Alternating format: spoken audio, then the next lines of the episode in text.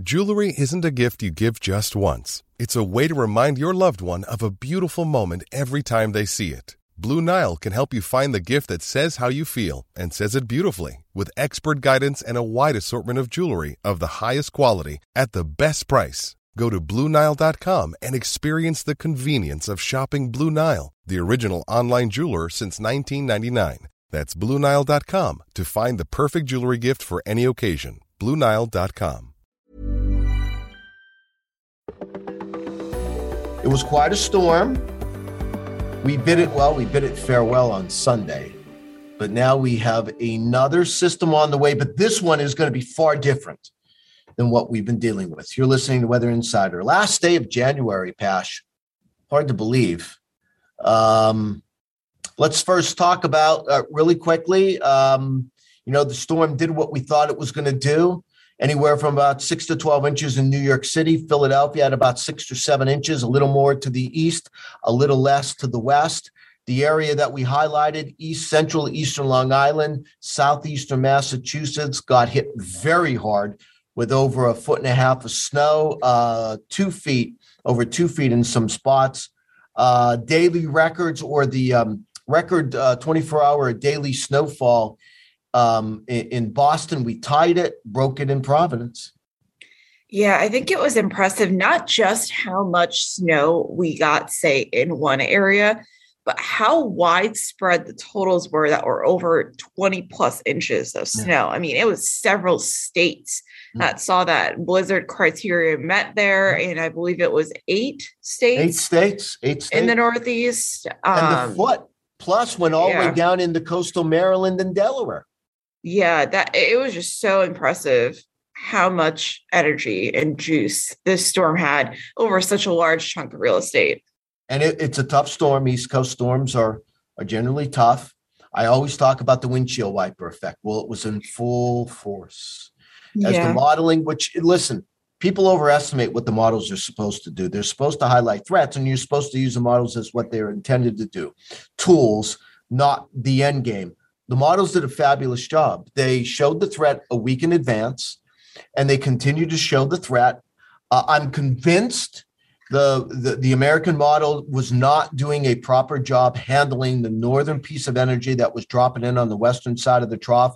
And I, to, to me, that was the difference. Once the American model uh, caught on to that, like the European model and the Canadian model, the GEM had. It ended up going back to those solutions. That is the upper low cut off earlier. That's why New York got into it. They were still on the western edge, but they got into it. But as we highlighted, it was southeastern New England all week with the storm. And uh, unfortunately for them, those uh, totals panned out. Yeah, and now we are on storm watch again. This oh. pattern looks to be a little bit different. Different yeah. You mentioned that it, there's going to be a little bit more ridging this time in the east, which would mean a little bit of a warmer solution. Yeah. I mean, temperatures are going to be on the rise this week, all up and down the eastern seaboard, getting back up to what is actually going to be above average. I mean, we were going from the 20s in New York City yesterday to the 50s by the end of the week, maybe, and um, with this storm, it looks like for the most part, at least initially, we'll see rain along most of the big cities here along the I-95 corridor. Yeah, and a- then, I mean, ice, big ice concern for ice. Parts of Pennsylvania and New York State. Yeah. I don't think it gets to the 95. I don't think. We'll see. But this storm is this is a plains front range of the southern Rockies Texas, West Texas, Southern Plains, Midwest. I mean, this is your storm. And I say storm, but it's actually two.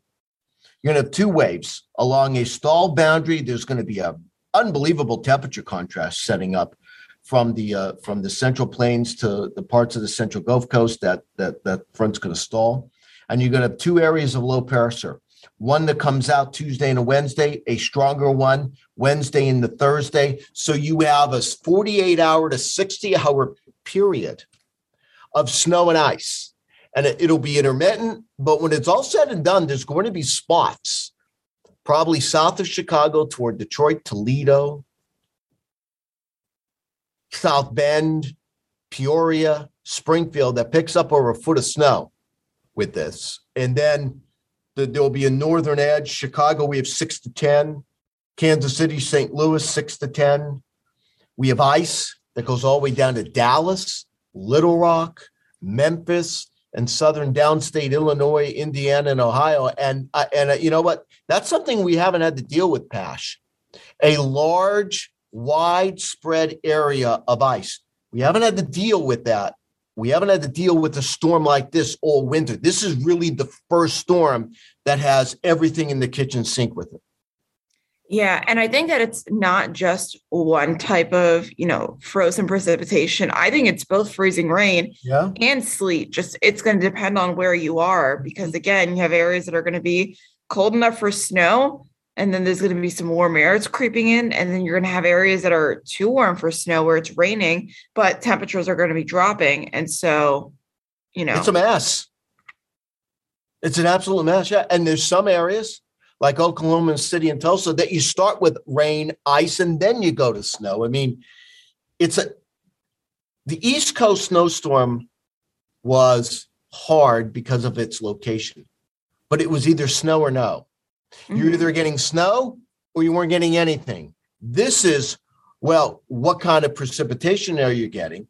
And again, because you've got a couple of storms, in a lot of places, this storm starts Tuesday night and it doesn't end until Thursday morning. That is a long period of dealing with this ice, and it's also going to be a large area. So, this is a much different storm. You're not going to have the high snow totals, but you're going to have it's a larger area, and now you're introducing ice. Yeah, it's something we're going to be tracking here all week long on the AccuWeather Network. And you can also get some really neat features. We always talk about Wintercast in the snow, but it actually has a feature where you can see how much ice you are going to get as well. You can get it by downloading that free AccuWeather app. Lets you know when the ice will start, when it'll stop, and how much you are going to get. Thank you for listening to today's edition of Weather Insider. For the latest in breaking weather news, be sure to follow Bernie Rayno on Twitter at AccuRayno. And be sure to subscribe, rate, and review all of our podcasts on Apple Podcasts, Google Podcasts, Spotify, or wherever you listen to your favorite shows.